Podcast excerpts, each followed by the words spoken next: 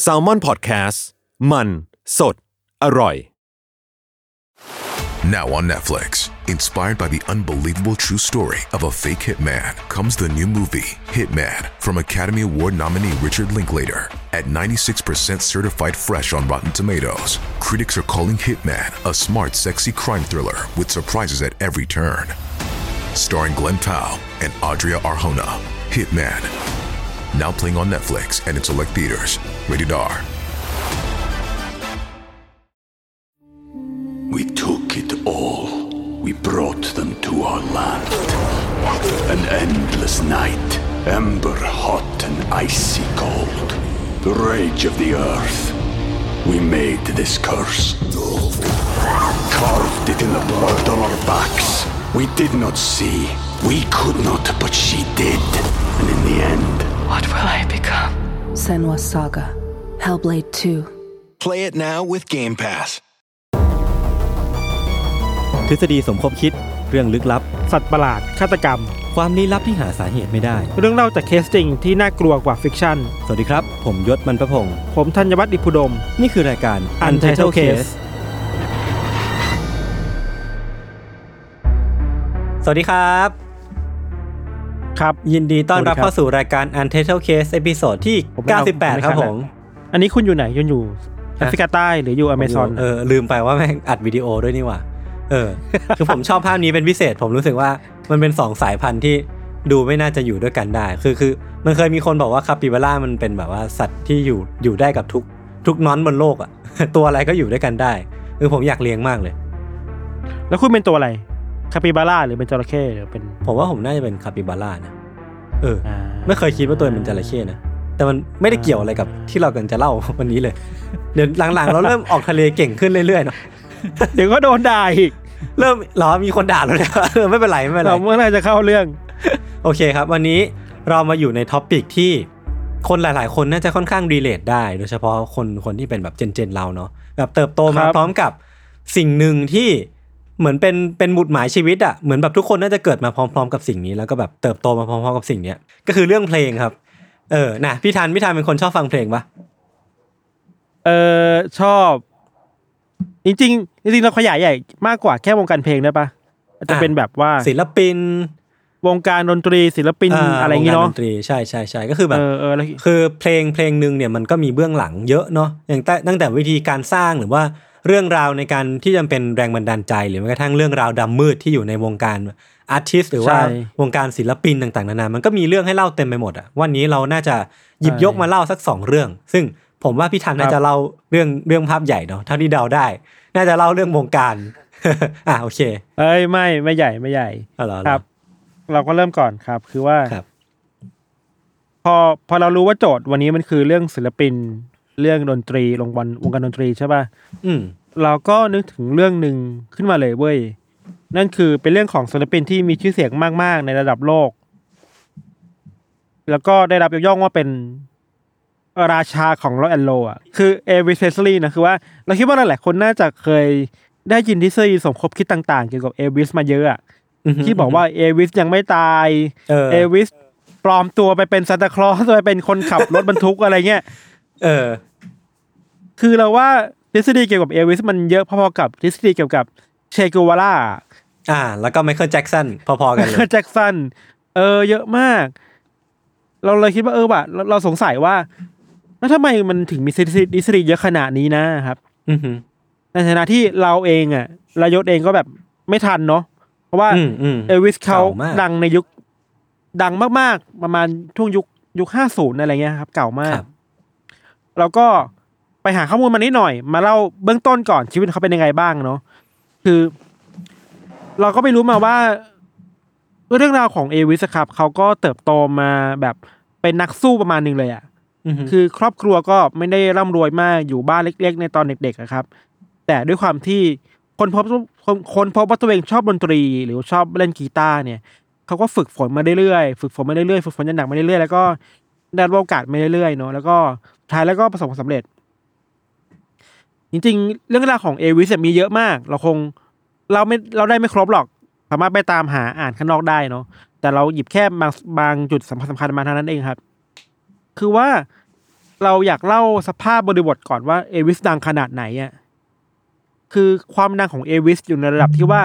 ไม่ว่าเขาจะไปไหนอะจะมีแฟนคลับที่แบบพ้อมล้อมแห่กรีดเขาตลอดเวลาเลยยศอือหือ ไม่ว่าจะแบบไปเล่นคอนเสิร์ตหรือไปออกรายการทีวีอะจะมีแฟนคลับตามไปเสมอและเยอะมากๆอะ อืมสมมุติว่าถ้าออกไปห้างหรือออกไปที่สาธารณะแล้วมีคนจำได้อะก็จะแบบแห่มารุมล้อมเอลวิสอะ เออ คือจัสตินบีเบอร์แหละ ผมว่ามันคือความ tier tier จัสตินบีเบอร์อาจจะหรืมากไม่กก็ว่าที่ไม่แน่ใจหรือว่าถ้าเป็นบ้านเราอะพี่เบิร์ดอะไรเงี้ยมะอ่า มันคือความพี่เบิร์ดเนาะความเออพี่เบิร์ดความพี่เบิร์ดอะที่แบบว่ามันเคยมีตำนานพี่เบิร์ดไปจะรู้จักแล้วจะรู้จักตลาดแตกอะ เออ คือ feel แบบนั้นคือมีแฟนคลับเยอะมากๆอะไรเงี้ยครับ แต่ว่าด้วยความที่เขาเป็นคนดังเนอะเขาก็ไม่ได้แค่ร้องเพลงอย่างเดียวครับเขาก็ได้รับโอกาสไปแสดงหนังบ้างไปทำอย่างอื่นบ้าง ครับ ช่วงพีคๆอย่างที่เราบอกคือ ยุคประมาณห้าศูนย์นะครับ แล้วก็ธรรมชาติของวงการดนตรีอะยศ พอถึงจุดพีคแล้วมันก็ต้องมีช่วงที่แบบเหนื่อยๆนิ่งๆแล้วเนาะมันลงมาจากภูเขาแล้วอะอืม คือชีวิตในช่วงท้ายๆของเอวิสอะครับเขาต้องเผชิญกับเรื่องราวที่ยากลำบากหลายอย่างเลยอะอย่างแรกเลยคือว่าเขาเจอปัญหาด้านสุขภาพร่างกายเว้ยอืมคือมันมันตามมากวนใจเขาแบบเป็นอาการเรื้อรังอะครับ เช่นอือฮึปัญหาเรื่องการนอนไม่หลับทำให้ต้องกินยาเพื่อให้นอนหลับ การมีโรคต่างๆ เข้ามาวุ่นวายกับตัวเขาอะเช่น โรคปอดบวม โรคลำไส้ใหญ่อักเสบ เข้าโรงพยาบาลนึกว่าเล่นเลยอะอืม แล้วก็ ปัญหาอื่น เช่น ปัญหาสุขภาพที่มันตามมากับน้ำหนักที่น้ำหนักตัวที่เพิ่มขึ้นอันนี้เราก็ไม่ได้บริเชียงพอเนอะแต่ว่ามันคือแฟกต์ว่าเวลาคนเรา Physical น้ำหนักตัวเออเออน้ำหนักตัวสูงขึ้นไขมันเพิ่มขึ้นอะ มันก็มีโรคภัยตามมาด้วยเหมือนกันอะไรเงี้ยครับซึ่งเอวิสก็ต้องเจอกับปัญหานี้ด้วยครับ นอกจากเรื่องร่างกายแล้วยศ ในช่วงท้ายๆของเอวิสหรือช่วงช่วงหลังๆของเอวิสอะเขาก็ต้องต่อสู้กับความเปลี่ยนแปลงหลายอย่าง อย่างแรกคือ ชื่อเสียงที่มันผ่านพ้นจุดพีคมาแล้วอะ อืมตลอดจนปัญหาเรื่องเกี่ยวกับการหย่าร้างกับคนรักเก่า คือด้วยความที่เป็นคนดังเนาะแล้วในชุกที่คนดังแต่งงานกันเนี่ยก็สังคมก็จะแบบเอ้ยจับจ้องจับตากันเป็นพิเศษอะอืมยิ่งพอมันมีเรื่องที่แบบเฉาๆแบบการเลิกเลิกรากันน่ะ ก็โอเคก็เป็นข่าวเขาก็ต้องดีลกับพวกนี้ด้วยเหมือนกันนะครับ อืม ทั้งปัญหาส่วนตัวสุขภาพร่างกาย ปัญหา คนรักปัญหาชื่อเสียงที่มันเปลี่ยนแปลงไป ร่างกายที่เปลี่ยนแปลงไปอะมันก็ทำให้ชีวิตช่วงท้ายๆของเอวิสอะเขามาบอกตัวอยู่แต่ในคฤหาสน์ของตัวเองตลอดเลยอะอืมคฤหาสน์เขาชื่อว่าเกรสแลนด์ครับครับ ซึ่งระหว่างนี้แหละ ที่คนใกล้ตัวแฟนใหม่หรือถึงมิตรสหายของเอวิสอะพบว่าเขาอยู่ในช่วงที่สภาพจิตใจย่ำแย่จริงๆนะร่างกายก็ย่ำแย่ครับ เช่น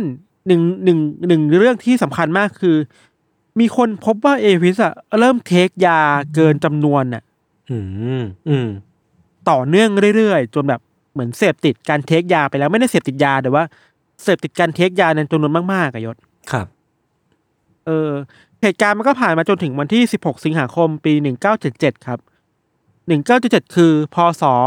2520 อะอือหือคือยังไม่เกิดเลย เออนั่นแหละ มันก็เป็นช่วงเวลาที่เอวิสก็เก็บตัวอยู่ในคฤหาสน์เกสแลนด์แล้วก็นอนอยู่ในห้องพักกาแฟนนะครับแฟนใหม่ ครับในในในช่วงกลางคืนน่ะ แฟนก็เห็นว่าเอวิสมีอาการนอนไม่หลับอีกแล้วอะ อืมสิ่งที่เอวิสทำคือหยิบหนังสือไปเล่มหนึ่งแล้วก็เข้าไปในห้องน้ำเพื่อไปนั่งอ่านหนังสือในห้องน้ำให้มันมีเสียงเงียบๆมีสมาธิอะอืมเข้าใจว่าคงเป็นวิธีการหนึ่งของเอวิสในการ ในการกล่อมตัวเองมันนะเราคิดว่านะอืมครับแฟ นก็คิดว่าโอเคเดี๋ยวเขาคงกลับมาหลับแหละแฟนก็หลับไปเว้ยแล้วตื่นขึ้นมาอีกทีนึงแฟนก็พบว่าเอวิสไม่ได้กลับมานอนที่เตียงครับ อือหือแล้วพอเปิดประตูไปในห้องน้ำเพราะว่าเอวิสอะนอนเสียชีวิตอยู่ในห้องน้ำไปแล้วอะ อืม ซึ่งก่อนหน้านี้เองอะ มันก็มีข้อมูลนะว่าเอลวิส take ยาจำนวนมากๆหลายชนิดมากเลยอะในช่วงคืนนั้นน่ะ หลายรอบอะเป็นเซตเซตๆอะสามเซตอะ อืม โหสามเซตนี่ก็ต่อเนื่องเยอะเหมือนกันนะแบบ ใช่ใช่ มันมีสารคดีอันหนึ่งที่เราไปดูมาคือสิ่งที่เอลวิสทำในช่วงหลังๆ เราคิดว่าก็อันตรายเหมือนกันนะครับ คือ take ยาเยอะๆเซตหนึ่งเสร็จแล้วก็กินอาหารครับ แล้วก็หลับต่อแล้วก็ตื่นขึ้นมา take ยากินอาหารหลับต่ออะไรเงี้ยอื้อหือมันค่อนข้างน่ากลัวเอออันตรายมันเป็เหมือนกัชีวิตที่ไม่ค่อย healthy เท่าไหร่เนาะแบบว่าในแง่แบบอืมสุขภาพต่างใช่ครับ ซึ่งก็มีปัจจัยหลายอย่างอะที่ที่มันทำให้เขากลายเป็นแบบนี้เนาะซึ่งก็ต้องเข้าใจเขาด้วยครับๆอืมอืมซึ่งหลังจากที่มีข่าวว่าเอลวิสเสียชีวิตแล้วเนี่ยมันก็เป็นเรื่องใหญ่โตเนาะเพราะว่าซุปเปอร์ซุปตาร์ระดับโลกอะ ระดับโลกระดับดังมากๆในอเมริกาเงี้ยครับ ประเด็นต่อมาคือ พอมีแพทย์เข้าไปตรวจสอบการเสียชีวิตของเอลวิสอะครับ แพทย์วินิจฉัยว่าในตอนแรกนะ วินิจฉัยว่าเสียชีวิตเพราะว่าหัวใจเต้นผิดปกติเว้ยมีอือฮึความผิดปกติด้านหัวใจอะ แต่ว่าแพทย์คนอื่นๆในทีมเดียวกันน่ะ กลับไม่ใช่อย่างนั้นน่ะ อืม มีแพทย์อีกหลายคนในทีมวินิจฉัยอะว่าจริงๆแล้วเอลวิสเสียชีวิตเพราะว่าเรื่อง overdose อะ overdose แปลว่า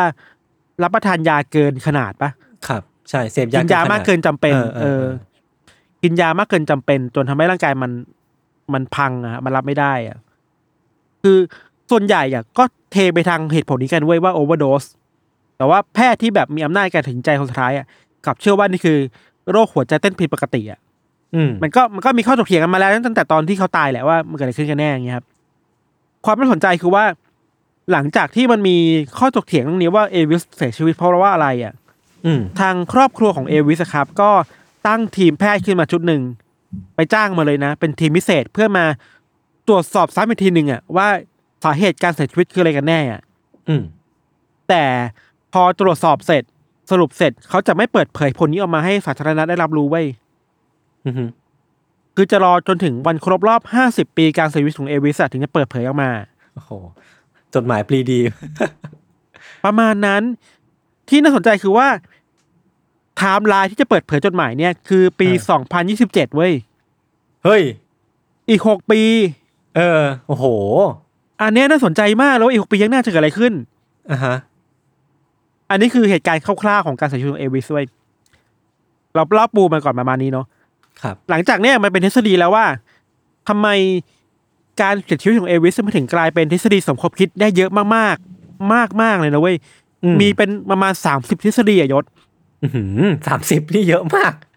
เยอะมาก เยอะมาก เราเรียกเอามาหยิบหยิบที่เป็นทฤษฎีหลัก ๆ แล้วน่าสนใจแล้วกันนะครับ ครับ คือโดยส่วนใหญ่แล้วเนี่ยทฤษฎีมันจะไปทางที่ว่า จริงๆแล้วเอวิสไม่ได้เสียชีวิตอะอืมอืมแต่ว่าเขาปลอมการเสียชีวิตอะเพื่อที่จะออกไปใช้ชีวิตแบบคนปกติข้างนอกอะอืม อันเนี้ยมันตั้งต้นมาจากทฤษฎีแรกเว้ยทฤษฎีแรกชื่อว่า Black Helicopter หรือว่าทฤษฎีเฮลิคอปเตอร์สีดำครับ โอ้โห ชื่อทฤษฎีโคตรเท่ ชื่อโคตรยิ่งใหญ่อะ มันเป็นอย่างนี้เว้ยมีคนเปิดเผยว่า ในช่วงเวลาก่อนไม่กี่ชั่วโมงก่อนที่เอลวิสจะเสียชีวิตไปอะ มีนักท่องเที่ยวที่อยู่แถวๆคฤหาสน์เกรซแลนด์นะครับเขาเห็นเฮลิคอปเตอร์ สีดำลำหนึ่งบินมาจอดข้างๆคฤหาสน์เว้ยอืมบินมาจอดประมาณสองสามนาที แล้วก็บินกลับขึ้นไปแล้วก็หายไปเลยอืมบินบินหายไปเลยอะไรเงี้ยคนก็มาตั้งข้อสังเกตว่าเฮ้ยหรือว่าเฮลิคอปเตอร์ลำเนี้ยจะเป็นใครบางคนหรือว่าองค์กรอะไรบางอย่าง มาพาตัวเอลวิสหนีไปอะ ก่อนที่เขาจะแบบปลอมการตายของตัวเองอะเออเป็น Umbrella Corp เนอะเป็นอัม มีคริสเรดฟิลด์อะไรออกมาอย่างเงี้ยคือคนที่เชื่อในทฤษฎีนี้ครับเขาก็วิเคราะห์กันไปมากมายครับ เช่นเฮลิคอปเตอร์ลำนี้อาจจะเป็นของทางการสหรัฐ อาจจะเป็นของ CIA หรือว่าจะเป็นขององค์กรลับอะไรบางอย่างในอเมริกา เพราะว่าเอลวิสเองก็ดังเนาะแล้วเขาก็มี connection ที่ค่อนข้างหลากหลายอะอืมอืมดังนั้นมันก็ไม่แปลกมากที่เขาจะสามารถไปขอความช่วยเหลือจากองค์กรต่างๆ ได้อะ อืมแล้วอีกเหตุผลหนึ่งคือว่าเขาก็รู้กันว่าเอลวิสในช่วงหลังๆเนี่ยเขาเหนื่อยหน่ายกับการมีชีวิตเป็นคนดังแล้วอะ อืมอยากจะออกไปใช้ชีวิตแบบเป็นคนธรรมดาสักทีหนึ่งอะไรเงี้ยครับ อันนี้คือทฤษฎีตั้งต้นนะ คือ Black Helicopter เว้ยครับ ทฤษฎีต่อมาก็น่าสนใจคือ เราไม่รู้ว่ามันเกิดขึ้นได้ยังไงเว้ยคือ มีคนคุยกันว่าในหนึ่งวันหลังจากที่เอลวิสเสียชีวิตไปแล้วอะมีคนไปเจอเอลวิสในสนามบินที่เมืองเมนฟิส เออ แล้วพบว่าเอลวิสอะกำลังซื้อตั๋วเครื่องบินแบบไปเที่ยวเดียวอะ ไม่กลับอะ โดยปลายทางอยู่ที่อาร์เจนตินาเว้ยบัวโนสไอเรสเออสำหรับเรานะพอเราเราอ่านทฤษฎีนี้นี่คือเราคิดดิมึงไปเห็นตั๋วเขาได้ไงวะ ใช่ ผมคิดขึ้นมาเลยว่า เราไม่มีทางรู้ได้ด้วยซ้ำว่า อันนี้คือตั๋วเที่ยวเดียวแล้วมันไปที่ไหนแบบโอ้โหแค่ไปเห็นของคนอื่นได้ยังไงวะคือต้องเป็นคนที่แบบ ขอโทษนะคือแบบต้องไปสนใจเรื่องคนอื่นแค่ไหนวะเออเออถึงไม่ใช่รู้ว่าใช่หนูในมือเขาจะไปไหนอะแล้วไปเที่ยวเดียวด้วยอะอะเห็นก็เห็นได้แหละแต่ว่ามันก็ไม่ใช่ว่าอยู่จู่เราจะไปดูตั๋วคนอื่นถูกปะเออ แต่ว่าทฤษฎีนี้ก็ถูกลบล้างไปเว้ยเพราะว่ามีคนไปตรวจสอบเพราะว่าในวันนั้นน่ะมันไม่มีมันไม่มีสายการบินที่บินจากเมมฟิสไปอาร์เจนตินาหรอกอ๋อก็ถูกตัดทิ้งไป อือหือทฤษฎีต่อมาครับ ชื่อก็น่าสนใจชื่อว่า The Ground Man Ground Man แปลว่าอะไรเดียคนพื้นบ้านคน คนดูแลบ้านอะไรเงี้ย Ground Man ถ้าแปลอะไรไม่ผิดนะเอาเป็นว่าทฤษฎีนี้ครับเขาเสนอว่าที่เราคุยกันไม่แก้ว่า เอลวิสหนีไปอาร์เจนตินาหนีไปเมืองอื่นเนี่ยมันไม่จริงหรอก จริง ๆ แล้วอะมันมีการจ้างเฮลิคอปเตอร์อะมาเป็นฉากบังหน้าเว้ย อ่า เพื่อที่จะบอกว่ามีคนเอาพาตัวเอลวิสไปที่อื่นเนี่ยแต่จริงๆแล้วว่าเอลวิสยังอยู่ในคฤหาสน์นั่นแหละ โอ้โห ซ้อนแผนแบบ หักแล้วหักอีกอะโอ้โหแผนซ้อนแผนน่ะ แล้วอ่าฮะทฤษฎีเนี้ยมันเกิดขึ้นมาไม่นานเว้ยเพราะว่ามันเกิดหลังจากที่มี YouTube มาแล้วแหละ ครับ มีคนใน YouTube อะโพสต์ทฤษฎีนี้ขึ้นมา แล้วก็บอกว่าเขาไปเจอรูปถ่ายของผู้ชายคนหนึ่งที่เชื่อว่าอยู่ในเกสแลนด์แล้วมีใบหน้ามีเครามีเคราโครงเหมือนเอลวิสมากๆเลยเว้ย อืมอืมอืมแล้วก็ตีความว่านี่แหละคือเอลวิส แล้วเอลวิสที่ผ่านมาไม่ได้หนีไปไหน อยู่ในเกสแลนด์นี่แหละ แต่ถูกวางแผนให้ดูเหมือนว่าออกจากประเทศนี้ไปแล้วหรือว่าหายไปแล้วอะไรเงี้เอยอคือปลอมตัวไปเป็น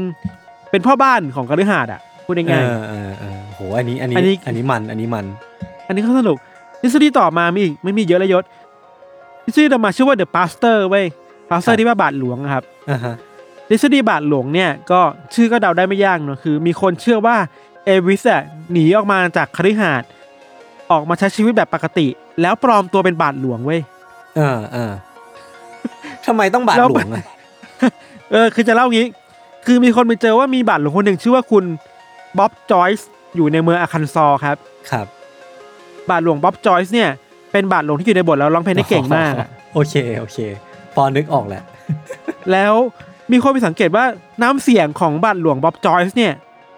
โคตรคล้ายเอลวิสเลยโอ้โห เออ แล้วนอกจากน้ำเสียงแล้วอะก็พบว่าเขาโครงใบหน้า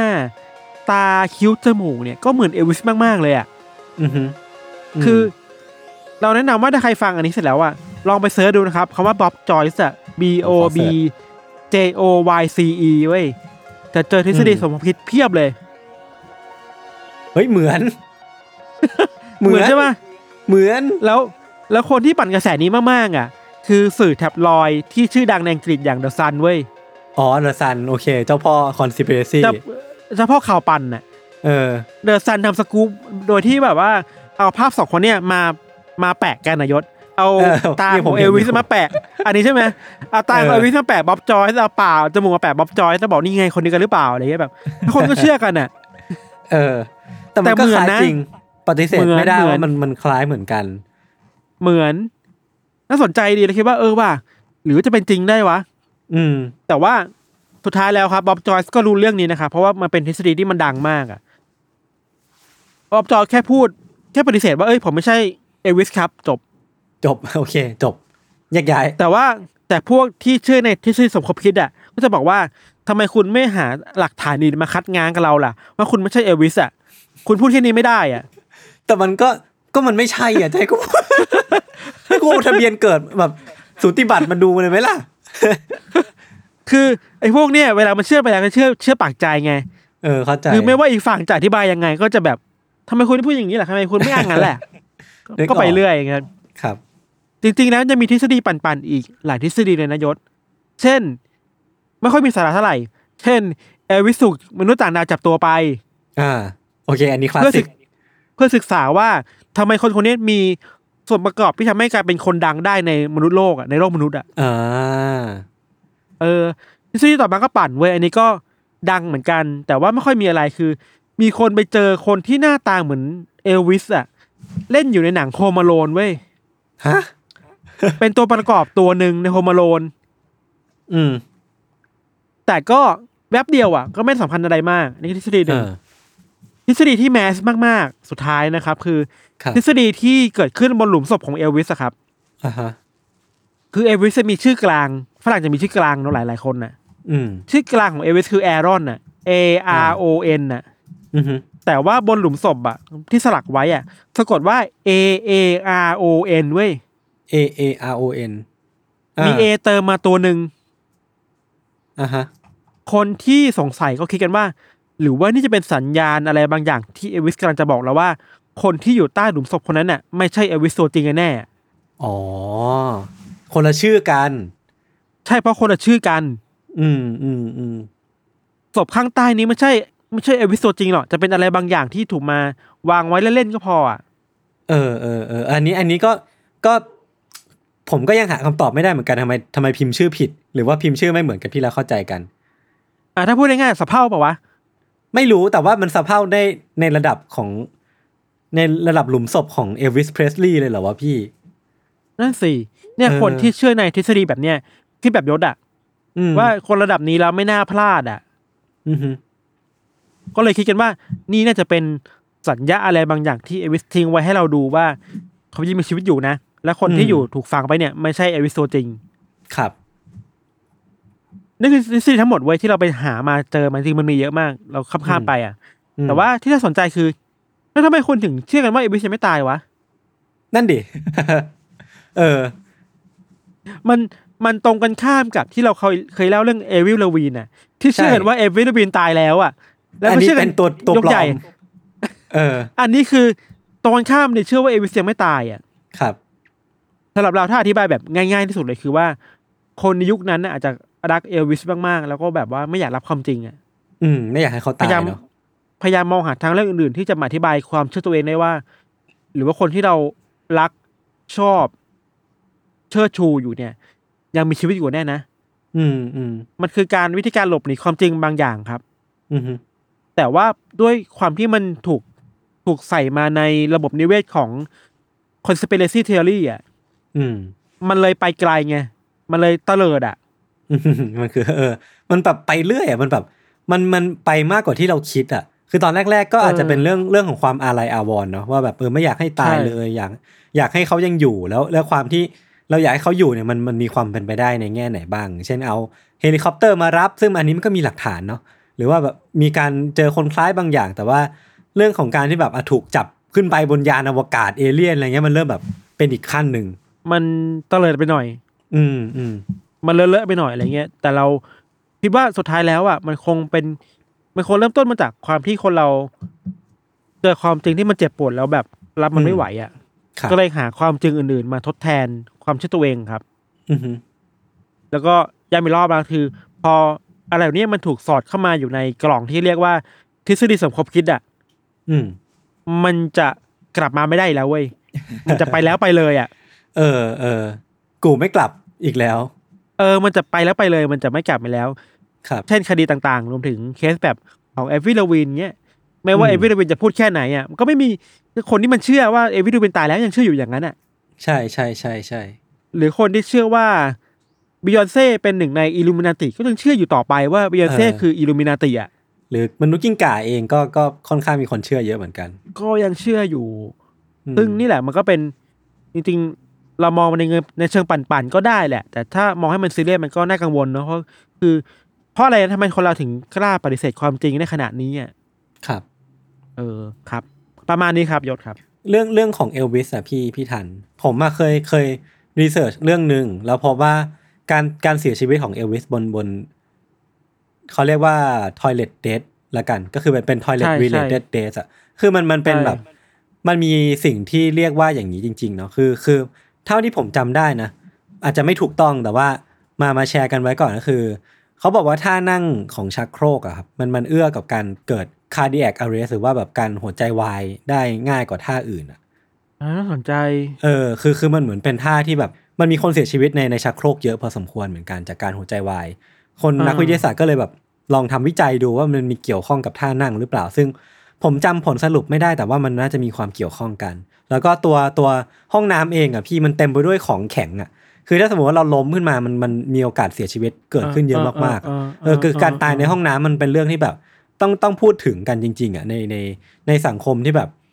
คืออย่างเมืองนอกมันมีเรื่องของความหนาวมันมีเรื่องของความเย็นแบบ การอ่าแข็งตายในชักโครกในระหว่างที่แบบกำลังปลดทุกข์อยู่แม่งมันมีมันมีขึ้นได้เป็นไปได้หมดเลยอะไรเงี้ยครับ เอเอออเออน่าสนใจดี เวลาพูดถึง Toilet Date ของเอลวิสครับ อืม มันก็มีคนที่ถกเถียงในเรื่องนี้เหมือนกันนะ คือบางคนที่เชื่อว่าเอลวิสไม่ได้เสียชีวิตอะ อืมเราเชื่อว่าเอลวิสไม่ได้เสียชีวิตในห้องน้ำด้วยนะ มีคนวิเคราะห์กันว่า เป็นเพราะว่าเขาไม่อยากให้ภาพลักษณ์ของเอลวิสดูไม่ดีอะ อืม อ๋อ นึกออกเอเอออ จากคนที่เคยเป็นซูเปอร์สตาร์ดังมาก ๆ เบอร์หนึ่งของโลก เบอร์หนึ่งของอเมริกาอือฮึเป็น King of Rock and Roll อะ แล้วสุดท้ายแล้ว ก็มาเสียชีวิตในที่ที่มันแบบไม่น่าจะเสียชีวิตอย่างในห้องน้ำอะครับ มันทำให้แบบ เออ มันดูน่าเศร้าเกินไปอะไรเงี้ยครับอืมอืมอืมอืมก็เลยทำให้คนบางคนก็เลือกที่จะปฏิเสธความจริง แล้วก็ไปเชื่อในทฤษฎีอื่นแทนว่าเอลวิสไม่ได้เสียชีวิตในห้องน้ำอะอืรวมถึงไม่ได้เสียชีวิตด้วยซ้ำไปอะ ครับ อืมมันก็มีน่ปัจจัยหลายๆสนอย่างเข้ามาเกี่ยวข้องดี อืม ครับ แล้วก็นั่นแหละครับรออีกหกปีครับสองพันยี่สิบเจ็ดครับโอ เคเราก็จะรู้ความจริงกันแล้วว่า จริงๆแล้วเอลวิสเสียชีวิตเพราะอะไรกันแน่ หรือว่ายังไม่เสียชีวิตก็ไม่รู้เหมือนกัน ก็เป็นได้ ครับเรื่องของเราประมาณนี้ครับ เดี๋ยวพักฟังโฆษณาสักครู่ครับ แล้วกลับมาฟังเรื่องของยศต่อในเบรกหน้าครับครับ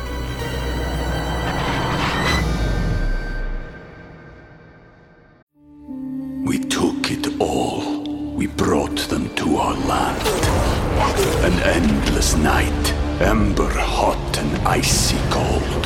The rage of the earth. We made this curse. Carved it in the blood on our backs. We did not see. We could not, but she did. And in the end, What will I become? Senwa Saga. Hellblade 2. Play it now with Game Pass.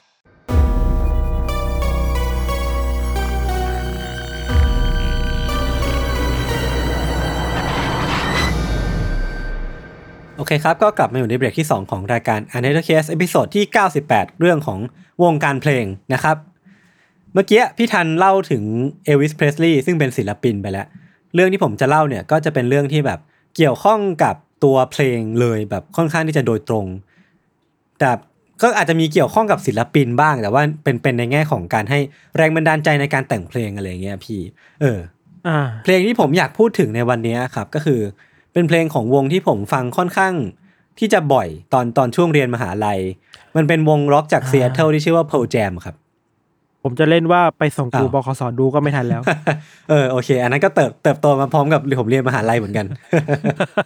เออ คือคือ Pearl Jam เนี่ยพี่ทันพี่ทันเคยฟังไหมมันจะเป็นแบบคอร์ดค่อนข้างไม่เคย hard rock แบบ grunge grunge หน่อยเหมือนกัน ผมก็ให้คำนิยามแบบไม่ค่อยถูกต้องเหมือนกัน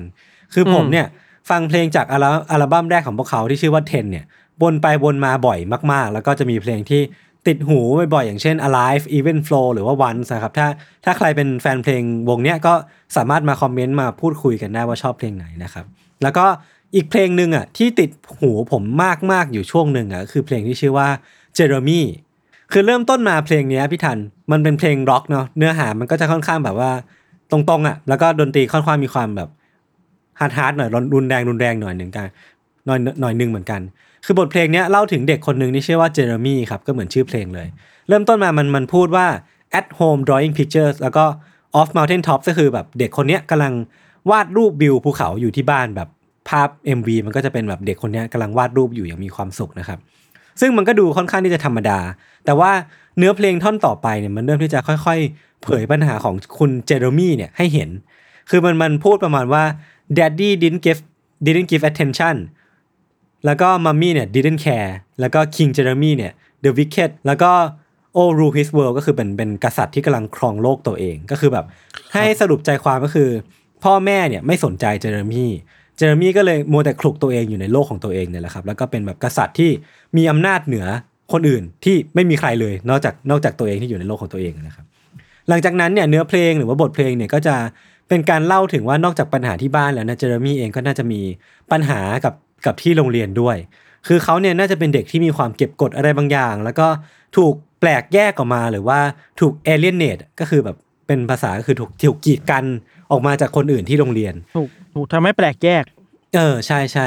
ท่อนฮุกของเพลงเนี้ยก็คือว่า Jeremy spoken in class today ก็คือแบบเจเรมี่พูดหน้าชั้นวันนี้ คือถ้าหากดู MV แล้วเนี่ย ประโยคเนี้ยมันจะได้รับการเฉลยว่า การพูดหน้าชั้นของเจเรมี่เนี่ย มันหมายถึงการที่ เขาเนี่ยครับหยิบปืนที่เขาพกมาด้วยเนี่ย กรอกเข้าปากตัวเองแล้วก็ยิงตัวเองตายอ่าต่อหน้าชั้นอ่าเรียน แล้วก็มีครับเพื่อนแล้วก็คุณครูเนี่ย เห็นต่อหน้าต่อตาเลยครับ อันนี้ก็ disclaimer ไว้อาจจะฝากเอา disclaimer ไปไว้ก่อนหน้าที่จะพูดแล้วกันผมลืมครับ MV ที่ว่าเนี่ยค่อนข้างที่จะ controversial พอสมควรพี่ทัน คือปัจจุบันเนี่ยมีคนดูไปมากกว่า 120 ล้านคน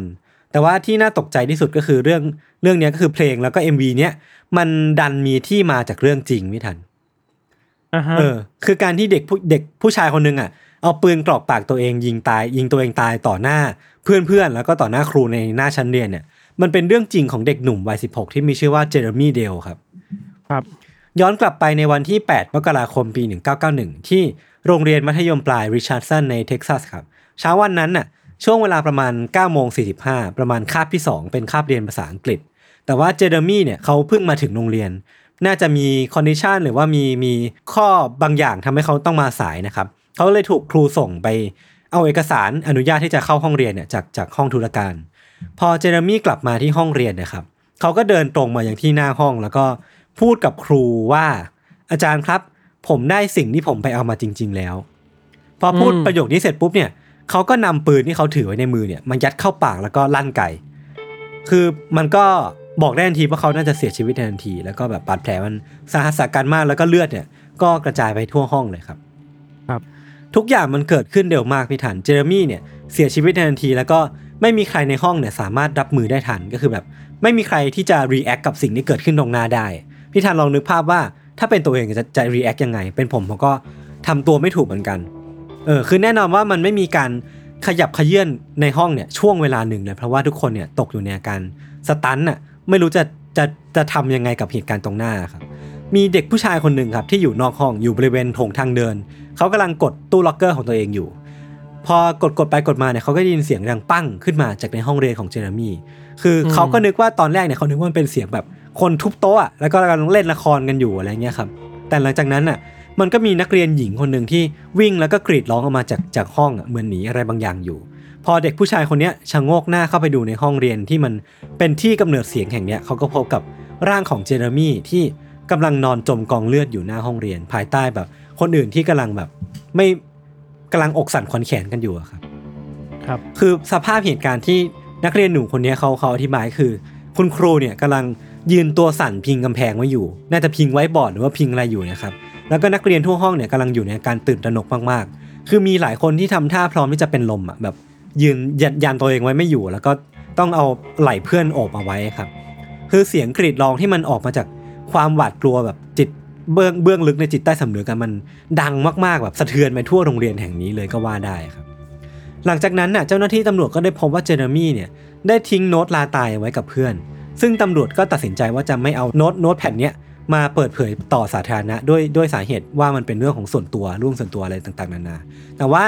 มันก็มีคนออกมาบอกว่าเออมันน่าจะเป็นโน้ตที่เจเรมี่เนี่ยทิ้งไว้ให้กับเพื่อนสนิทของเขาว่าแบบเอ้ยเขาจะ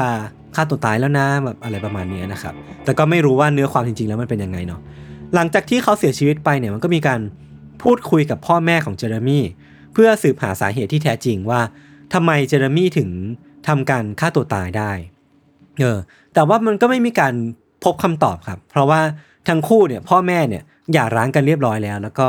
ปฏิเสธที่จะให้คำตอบทั้งคู่อะคือเหมือนแบบอะก็ก็มา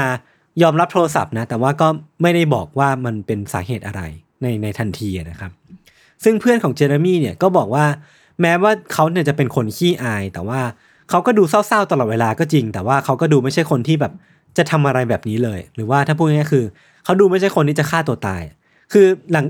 หลายหลายต่อหลายครั้งที่เราได้ฟังเรื่องของคนที่ฆ่าตัวตาย เรามักจะได้ยินประโยคนี้เนาะว่าเออเขาดูไม่ใช่คนที่แบบ จะฆ่าตัวตายเลย เพราะว่าเขาก็ดูร่าเริงดีดูปกติดี นั่นแปลว่าเออ สุดท้ายแล้วคนที่เราเคยดิสคัสกันเนาะว่าคนที่กำลังจะฆ่าตัวตาย เขาก็ไม่ได้แสดงออกออกมาขนาดนั้นหรอกแบบชัดเจนมากๆว่าเขากำลังจะฆ่าตัวตายเนอะอืมครับ เออ มันไม่ไม่เคยมี condition หรือว่าไม่มีสิ่งบ่งชี้ออกมาจากพฤติกรรมก่อนหน้านี้ของของเจเรมี่เลย ว่าเขาเป็นคนที่จะลงมือทำแบบนี้ยกเว้นก็เพียงสิ่งที่เพื่อนของเขาคนหนึ่งครับสังเกตได้ คือเพื่อนคนนี้มีชื่อว่าลิซ่ามัวร์ คือลิซ่ามัวร์เนี่ยมักแลกเปลี่ยนโน้ตระหว่างเจเรมี่เสมอๆอย่างที่เราเห็นเห็นในหนังฝรั่งบ่อยๆ ว่ามันจะมีการแลกเปลี่ยนโน้ตระหว่างโต๊ะอะครับ พี่ทันเคยเห็นไหมอ่าเอออ่าอ่าอ่าซึ่งซึ่งทั้งคู่เนี่ยก็มักพูดคุยกันเรื่องปัญหาต่างๆ ในใจ โดยที่เจเรมี่เนี่ยมักจะเขียนลงท้ายเอาไว้ว่า write back ก็คือแบบเขียนกลับมานะ เสมอเสมอแต่ว่าวันก่อนหน้าวันที่จะเกิดเหตุเนี่ยเขาเขียนทิ้งท้ายเอาไว้ว่า later days หรือว่าเอาไว้วันหลังนะ ซึ่งนั่นแปลว่าทุกอย่างเนี่ย มันผ่านกระบวนการคิดของเจเรมี่มาเรียบร้อยแล้วว่าเขาน่าจะลงมือทำมันในวันเนี้ยเออทั้งการเก็บปืนไว้ในตู้ล็อกเกอร์ก่อนที่จะลงมือก่อเหตุ แล้วก็การทิ้งโน้ตลาตายไว้ให้กับเพื่อนๆด้วย แต่ว่าสาเหตุที่แท้จริงเนี่ย มันก็ยังคงเป็นปริศนาต่อไปจนถึงทุกวันนี้เนี่ยแหละครับ อืม ซึ่งหลังจากที่ข่าวเนี้ยมันออกไปในสกู๊ปหนึ่งของหนังสือพิมพ์ The Dallas Morning News เนี่ยมันก็ไปเข้าตาของเอ็ดดี้ เวดเดอร์นักร้องนำของวง Pearl Jam เข้า ในระหว่างที่เขากำลังอ่านหนังสือพิมพ์ยามเช้าอยู่ แล้วก็โมเมนต์ที่เขาสบตาไปเห็นหรือว่าเผอิญได้ไปอ่านข่าวเนี้ยของคุณเจเรมี่เนี่ย มันก็เป็นโมเมนต์ที่ทำให้เกิดกำเนิดเพลงเจเรมี่ขึ้นนั่นเองครับ อืม อืม เออ มันก็มันก็มีที่มาที่ไปอย่างนี้ น่ากลัวเนาะ อืม ตอนนึกถึงภาพตอนที่แบบโทษทีต้องที่ต้องย้ำภาพอีกรอบ ภาพที่แบบว่า เอาเออปืนมายิงอะใช่ใช่ใช่เวลาเราทำตัวไม่ถูกนะว่าอืม จะ react ยังไง หรือจะช่วยเหลืออะไรได้บ้างคือแบบช็อกอะใช่มันมันน่าจะเป็นภาพที่แบบ ไม่เคยมีใครคาดคิดมาก่อนว่ามันจะเกิดขึ้นต่อหน้าต่อตาเราขนาดเนี้ยเออเราเราเราอยากรู้ว่าแล้วเบื้องหลังเพลงนี้คือเจ้าของ เจ้าของวงเขามาบอกป่ะหรือว่าเออเขาก็ออกมาบอกยอมรับว่าเออมันมาจากการที่เขาไปเห็นข่าวเนี้ยในในหน้าหนังสือพิมพ์เนี่ยแหละ แล้วก็เขากำลังหาแรงบันดาลใจในการแต่งเพลงอยู่พอดีก็เลยแบบเออเอาเรื่องเนี้ยมาเป็นหนึ่งในซอสที่เอามาแต่งเพลงที่ชื่อว่าเจเรมี่เนี่ยนะครับเออแต่ว่า มันมันค่อนข้างแน่นอนว่าหากใครตั้งใจฟังที่ผมเล่ามาเนี่ย ก็น่าจะพอสังเกตได้ว่าชีวิตจริงของเจเรมี่อะกับเรื่องราวของเจเรมี่ในบทเพลงเนี่ยมันไม่ได้ถอดแบบกันมาขนาดนั้นอะเออออืมคือแล้วก็ความไม่เหมือนกันนี่เองมันทำให้บทเพลงของ Pearl Jam เนี่ย มันถูกตั้งแง่บางอย่างครับว่า จากคนที่มีความเกี่ยวข้องกับเหตุการณ์นี้โดยตรงอะว่ามัน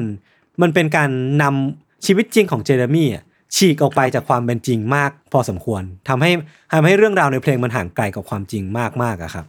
คือเพื่อนร่วมห้องคนหนึ่งของของเจเรมี่อะเธอโกรธมากเลยนะที่ Pearl Jam เนี่ยเขียนเพลงนี้ออกมา คือเธอบอกว่าพวกเขาเนี่ยไม่รู้ความจริง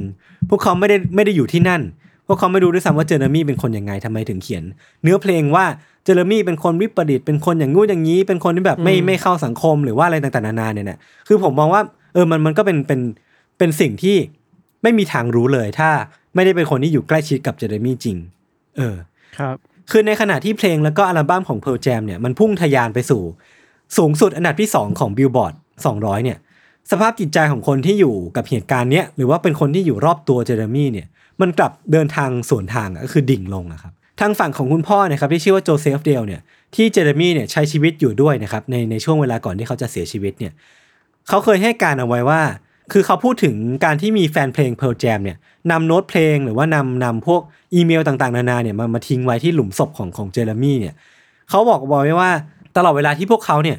ถูกล่อลวงโดยเนื้อเพลง แล้วก็ความลุ่มหลงที่มีต่อเอ็ดดี้ เวดเดอร์หรือว่านักร้องนำเนี่ยรอยแผลของผมเนี่ยมันถูกบาดลึกลงทุกครั้งที่มีสายเข้า มีข้อความที่ฝากมาหรือว่ามีอีเมลที่ส่งมาให้กำลังใจเนี่ยคือมันยิ่งยิ่งมีแฟนเพลงส่งมาให้กำลังใจเขามากเท่าไหร่ เขายิ่งเจ็บปวดมากเท่านั้นเว้ยเพราะว่าเขาบอกว่าแฟนเพลงเหล่าเนี้ยไม่ได้รู้จักเจเรมี่จริง ไม่ได้รู้จักเจเรมี่ที่มีตัวตนอยู่จริง แล้วก็ไม่เคยเจอเขาด้วยซ้ำอะแต่ว่าจากเพลงจาก MV คือแฟนเพลงเหล่าเนี้ยย่อขนาดชีวิตของเจเรมี่เนี่ยให้เหลือเพียงแค่วันวันเดียวอะก็คือวันที่เขาลงมือฆ่าตัวตาย ซึ่งกลายเป็นว่าวันเหล่าเนี้ยวันวันเดียวเนี้ยเป็นวันที่มีความสำคัญกว่าชีวิตทั้งหมดของเจเรมี่ ในในสายตาของแฟนเพลงเหล่านี้ ซึ่งผมว่ามันมองว่ามันก็เป็นเรื่องที่น่าเศร้าพอสมควรเหมือนกันในในสายตาของคนที่แบบ อาจจะใช้ชีวิตหรือว่าเลี้ยงดูเจเรมี่มากับมือเองอะนะครับ การการต้องกลับมาฟังเรื่องนี้บ่อยๆ มันก็ทำให้เขากลับไปหวนถึงความทรงจำเกี่ยวกับเจเรมี่ได้เหมือนกันเนาะเออเออใช่ใช่คือการมาผลิตซ้ำความทรงจำนั้นใหม่อะบางทีมันก็ไม่ได้มีคนที่โอเค หรืออยากจะกลับไปหามันอะเพราะว่า หรือแม้กระทั่งว่าเป็นเป็นความทรงจำที่ไม่ได้ตรงกับความจริงด้วย มันน่าจะยิ่งเจ็บปวดอะเออ คือกลายเป็นว่าคนคนจดจำเจเรมี่ในมุมมองที่ อาจจะไม่ใช่ตัวตนของเจเรมี่จริง ๆ แต่เป็นตัวตนที่ผ่าน ผ่านการปรุงแต่งเพื่อให้มันกลายเป็นบทเพลงแล้วกันครับ ฝั่งฝั่งคุณแม่ที่ชื่อว่าวันด้าเครนเนี่ย ที่ความจริงแล้วเนี่ยบ่ายวันนั้นนะครับเธอต้องเป็นคนไปรับเจเรมี่จากโรงเรียนด้วยเนี่ย ก็ออกมาให้สัมภาษณ์ในปี 2018 ผ่าน Daily Mail ว่า วันนั้นน่ะที่เจเรมี่ตายเนี่ย มันไม่ได้เป็นการจำกัดความชีวิตเขาเลยอะก็คือวันวันที่เขาฆ่าตัวตายเนี่ยมันไม่ได้ไม่ได้มีอะไรที่บ่งชี้ว่าชีวิตเจเรมี่เป็นอย่างนั้นเลย เพราะว่าที่ผ่านมาครับเจเรมี่เป็นทั้งลูกชาย เป็นทั้งพี่ชายเป็นทั้งน้องชายเป็นทั้งญาติ เป็นทั้งเพื่อนของคนคนหนึ่งของคนหลาย ๆ คน แล้วก็เป็นคนที่แบบมีพรสวรรค์มากๆอะที่เขาเนี่ยได้รับรางวัลจากการวาดรูปมาเยอะมากๆในช่วงเวลาที่ผ่านมา แล้วก็การเสียชีวิตของเขาเนี่ยก็สร้างความตกใจแล้วก็ความเสียใจให้กับเธออย่างมาก เออมันก็เลยแบบเธอออกมาบอกว่ามันอาจจะไม่แฟร์หรือเปล่าที่คนหลาย ๆ คนเนี่ยทั่วทั้งโลกเนี่ย define หรือว่าให้ความให้ความหมายชีวิตของเจเรมี่อะจากวันที่เขาลงมือฆ่าตัวตาย เอออืมฝั่งเอ็ดดี้แวนเดอร์เองอะครับ ที่เป็นคนแต่งเพลงเนี้ย ก็เคยออกมาพูดว่าตอนเขียนเพลงเนี้ยครับเขาก็มีหลายจังหวะที่เขาต้องการที่จะติดต่อไป ยังครอบครัวของเจเรมี่เดียว เพื่อขอข้อมูลเพิ่มเติม แต่ว่า เขาไม่เคยทำเลยพี่ทัน คือเขาแต่งเพลงเนี้ยโดยที่ไม่เคยพูดคุยกับครอบครัวของเจเรมี่ด้วยซ้ำอะ เพราะว่าเขาก็ออกมาให้เหตุผลว่า มันอาจจะเป็นการรบกวนพวกเขาเกินไป อาจจะไม่ไม่ต้องการพูดถึงแผลเก่าๆที่มันแบบอาจจะเคยเกิดขึ้นแล้วในอดีตอะไรเงี้ยอะไรประมาณเนี้ยเออแต่กลายเป็นว่าสิ่งที่สิ่งที่เขาตัดสินใจว่าจะไม่ขอข้อมูลเพิ่มเติมอะมันมันเป็นสิ่งที่ทำให้เขาเนี่ยสรุปเรื่องราวทั้งหมดเอง ว่าเจเรมี่เนี่ยน่าจะเป็นเด็กที่พ่อแม่ไม่สนใจ ถูกกลั่นแกล้ง แล้วก็เป็นเรื่องทั้งหมดที่ถูกถ่ายทอดออกมาใน MV ที่มันไม่เคยผ่านการพูดคุยกับใครในที่เกิดเหตุเลยอะครับ อืมอืมเวลาเวลาเอาสิ่งที่เป็นเรื่องจริงมา มาทำเป็นสื่อบันเทิง อืม มาผลงานน่ะ มันก็ควรจะมีการพูดคุยกันหน่อยเนาะใช่ใช่ใช่อันนี้ผมเห็นด้วยความยินความยินยอมยังไงเออออะไรเงี้ยมันควรจะคุยกันอะ อืมอืมอืมคือจริง ๆ อะ เวดเดอร์ยังบอกว่ามันมีมันยังมีอีกเรื่องจริงที่เป็นเรื่องราวเบื้องหลังเพลงเจเรมี่ด้วย คือมันเป็นเรื่องของคนที่ เขาเคยรู้จักตอนเรียนมัธยมต้นที่ซานดิเอโกครับ คือคนที่เขาเคยรู้จักด้วยเนี่ย เป็นคนที่ก่อเหตุกราดยิงโรงเรียน ก็คือไม่ใช่ไม่ใช่ยิงตัวเองตายเหมือนเจเรมี่แต่ว่าเป็นคนที่แบบยิงคนอื่น ยิงเพื่อนๆในโรงเรียน คือเขาก็เอาทั้งสองเรื่องเนี้ยมาผสมปนเปเข้าด้วยกัน แต่ว่าผมว่าเขาเขาดันใช้ชื่อเจเรมี่แล้วเขาก็เคยออกมายอมรับว่าใช้เรื่องจริงจากเจเรมี่อะมันก็เลยแบบอาจจะมีความปนเปกันความจริงบางอย่างทำให้แบบเรื่องราวมันออกมาสับสนอะไรประมาณเนี้ยครับอืมครับ คือสิ่งที่น่าพูดถึงต่อพี่ทัน คือนอกจากคดีของเจอร์มี่อะจากการรายงานข่าวเนี่ยพบว่าในปี 1985 เนี่ยมันก็เคยมีเหตุการณ์นักเรียนยิงตัวเองตาย ต่อหน้าเพื่อนร่วมห้องอะครับที่โรงเรียนมัธยมปลายแห่งหนึ่งในเมืองอาร์ลิงตันด้วย แล้วก็แม้แม้กระทั่งในปัจจุบันเนี่ยเราก็มักจะได้ยินข่าวคราวการยิงในโรงเรียนอะการกราดยิงการการยิงในในสถานศึกษามากขึ้นมากขึ้นมากขึ้นเรากับมันไม่มีอะไรดีขึ้นเลยในปัจจุบันนะพี่ทันว่าไหมเออ บางทีสถิติมันก็ผู้ยากเหมือนกันเนาะช่วงโควิดอืมจะน้อยลง แต่ว่าเราเคยคิดนะว่าพอโควิด แล้วคนไม่ได้ไปโรงเรียนเหตุการณ์น้อยลงอะ แต่ว่าอืมเมื่อเมื่อสองสามวันที่ผ่านมาก็ยังได้เห็นข่าวแบบกราดยิงอยู่เลยอะอือฮึมันผู้ยากเหมือนกันนะเราไม่กล้าพูดขนาดนั้นว่า มันอืมเกี่ยวข้องกันแค่ไหนแต่แต่ว่ามันก็เป็นเหตุการณ์ที่มันพยายามแก้ไขกันมานานแล้วเลยเนาะอืมความรุนแรงในโรงเรียนอะ มันก็ยังมีอยู่อะเขาเจออย่างที่อะไรเราบางอย่างหรือเออ อย่างที่เราเคยเขาทำพูดอะไรบางอย่างในอยู่ตอนก่อนๆอืม อืมนั่นแหละ เราเราฟังเรื่องยศอะแต่เราคิดถึงอีกอันหนึ่งเว้ยแต่ว่ามันไม่เกี่ยวกันเว้ยหงปะเออ มันไม่เกี่ยวกันแต่ว่ามาทำแล้วเราให้นึกถึงว่าสมัยเราเด็กๆอะเมื่อก่อนรุ่นเรามันจะชอบดู MTV Channel V กันเนาะเออเออเออแล้วเราเติบโตมากับ Eminem อะอ่า Eminem จะมี MV เพลงหนึ่งชื่อว่า Stand นะครับ S T A N อืมอืมอืมเผื่อใครไม่เคยดูลองเซิร์ชใน YouTube ได้มีอยู่ Stand ตอนนั้นที่ออกมาเป็น MV ที่ คนพูดถึงเยอะมาก ๆ เลยอะว่านี่คือเรื่องจริงหรือเปล่าอะอืมยกเคยดูปะเคยดูแต่ลืมแหละ มันเป็นเรื่องราวเกี่ยวกับว่า มีผู้ชายคนหนึ่งที่แบบว่าเป็นแฟนคลับ Eminem ครับมีเอมี Eminem เป็นไอดอลมาก ๆ เลย แล้วเขาก็พยายามจะทำทุกวิถีทางให้แบบว่า ให้ได้เข้าถึง Eminem ให้ได้อะเคยเขียนจดหมายถึง Eminem เคยไปรอ Eminem ตามสตูดิโอเออเออเออรอนานมากแล้ว สุดท้ายเขาก็เข้าไม่ถึง Eminem ก็เดินผ่านไปแบบไม่สนใจอะไรเลยอะไรเงี้ยครับ อืม เข้าใจว่าแสดงกลับบ้านมาก็เขียนจดหมายรอบ แล้วก็โกรธมากเริ่มแคร์แล้วว่าทำไม Eminem ไม่สนใจเขาเลยอะ อืม สุดท้ายก็เขาก็มาขับรถออกไปแล้วก็เสียชีวิตอะไรเงี้ยอืมตอนนั้นคือโหเอ็มวีนี้มันเป็น เอ็มวีแรกๆที่เราเคยเห็นอะไรบางที่แบบมันสมจริงมาก มันดูเป็นพล็อตเรื่องเป็นหนังสั้นได้เลยอะ อืม แล้วเราก็กลับไปพูดคุยเพื่อนที่โรงเรียนว่านี่มึงมึงว่าอันนี้เรื่องจริงป่าวะอะไรเงี้ยอืมอืมเราคิดว่าเออบางทีเรื่องราวที่มันก็ได้ความจริงอะไรเงี้ยมันก็น่าสนใจเหมือนกันเนาะอืม แต่ว่าพอมันเข้ามาอยู่ในวงการดนตรีวงการอุตสาหกรรมดนตรีแล้วอะถูกถูกปรุงใหม่อะมันก็ทำให้เส้นแบ่งระหว่างเอ้ยเรื่องนี้จริงหรือไม่จริงอะมันก็ดูได้ยากอะ อืมอืมอืมถึงแม้ว่าถึงแม้ว่ามันจะขึ้นชื่อว่าเป็น based on true story แต่ว่ามันก็ไม่รู้ว่ามัน true แค่ไหนว่ามันจะมีการผสมความทรงจำอื่น ๆเข้ามาด้วย ใช่แต่ว่าเรื่องแต่อันนี้ไม่ใช่เรื่องจริงเป็นเรื่องแต่งไอเมย์เคยบอกครัว่าบแต่งออกมาอะไรเงี้ยแต่ว่ามีคนยังคุยอยู่ว่าเรื่องจริงหรือเปล่านะอะไรเงี้ย อืมอืมอืมเออ น่าสนใจดี ครับ คือกลับมาที่เรื่องของเจเรมี่อะคือผมเองก็ไม่แน่ใจว่าเราจะ define ความปัญหาของของเรื่องเรื่องราวเนี้ยในแง่มุมไหนแบบ ให้ความสำคัญกับแง่มุมไหนมากกว่ากันก็คือ เรื่องของการใช้อาวุธในสถานสถานศึกษา ที่พี่ทันก็พูดอยู่บ่อยๆว่ามันต้องมีการควบคุมหรือว่ามีมาตรการที่มันรัดกุมมากกว่านี้ไหมหรือว่ามีการ take care นักเรียนมากกว่านี้ไหมหรือว่าแบบฉายสปอตไลท์ไปให้นักเรียนทุกคนเท่า ๆกันมากกว่านี้ไหมอะไรเงี้ยครับหรือจะมองว่ามันเป็นปัญหาการฆ่าตัวตายของเหล่านักเรียนวัยรุ่น ที่มันก็มีมากขึ้นเรื่อยๆจากความเครียดหรือว่าปัญหาต่างๆ ที่สภาพสังคมมันหล่อหลอมมา คือผมมองว่าเออเคสเคสของเจเรมี่มันเป็นทั้งสองปัญหาเนี้ย ที่มารวมตัวกัน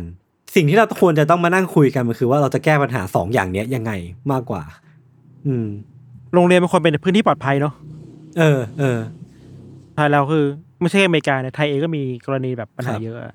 อืมเออโจทย์ยากแหละ เป็นหลายประเทศแหละ ไทยก็เป็น อืมอืมอืมครับครับ โอเคครับ ก็วันนี้เรื่องที่พวกผมสองคนเตรียมมาก็มีประมาณนี้ ก่อนจากกันไปขอขายของสักรอบหนึ่งคือสติกเกอร์คุณจะขาย Untitled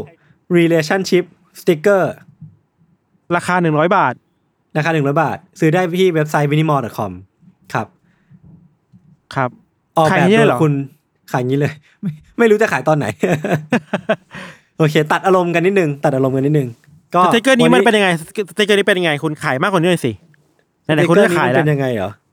ก็คือมันไม่เหมาะกับพี่ทันแล้วครับ เพราะว่ามันมันเหมาะกับคนที่ไม่มีแฟนนะครับ มันเป็นเหมาะกับคนที่แบบกำลังโหยหาความสัมพันธ์ที่นิยามไม่ได้ครับแต่ว่าสำหรับพี่ทันที่เรื่องราวของเขาเองกลายเป็นแบบ solved case ไปเรียบร้อยแล้ว ถ้าไปอยู่ใน reddit ก็ไปอยู่ในกระทู้ของของ solved case เรียบร้อยแล้ว ผมว่ามันไม่เหมาะกันครับทำไมมันมันลงที่เราตลอดเลยวะ ผมว่าผมจะเล่าจากเทสทองมาแล้วนะ โอเค โอเค ก็ครับถ้าสมมติว่าใครใครที่ ชอบคำคมตลกตลกคืออย่างเช่นว่า UFO ที่ย่อมาจาก Untitled Floating Object หรือว่าแบบครับ move on เป็นเอ่ออะไรสักอย่างเนี่ยแหละครับ ก็มีความแบบว่ากวนตีนกวนตีนอยู่ในนั้นอะผมผมชอบอันนี้ไอ Conspaghetti Theory อะ อ๋อเออเอออันนี้ก็ดีอันนี้ก็ดี ดีเออถ้าใครอยากมีสติกเกอร์อย่างเงี้ยติดคอม หรือว่าติดมือถือหรือว่าติดพวกอุปกรณ์ต่างๆ ก็สามารถหาซื้อกันได้ที่เว็บไซต์ minimal.com นะครับกำเงินมาแค่ครับ100 บาทก็ เอาไปแจกจ่ายเพื่อนๆได้แล้วครับครับ โอเคครับ วันนี้พวกผมสองคนก็ลาไปก่อน ติดตามรายการของพวกเราได้ทุกทุกช่องทางของ s ซ m m o n Podcast เช่นเคยนะครับ สวัสดีครับ สวัสดีครับ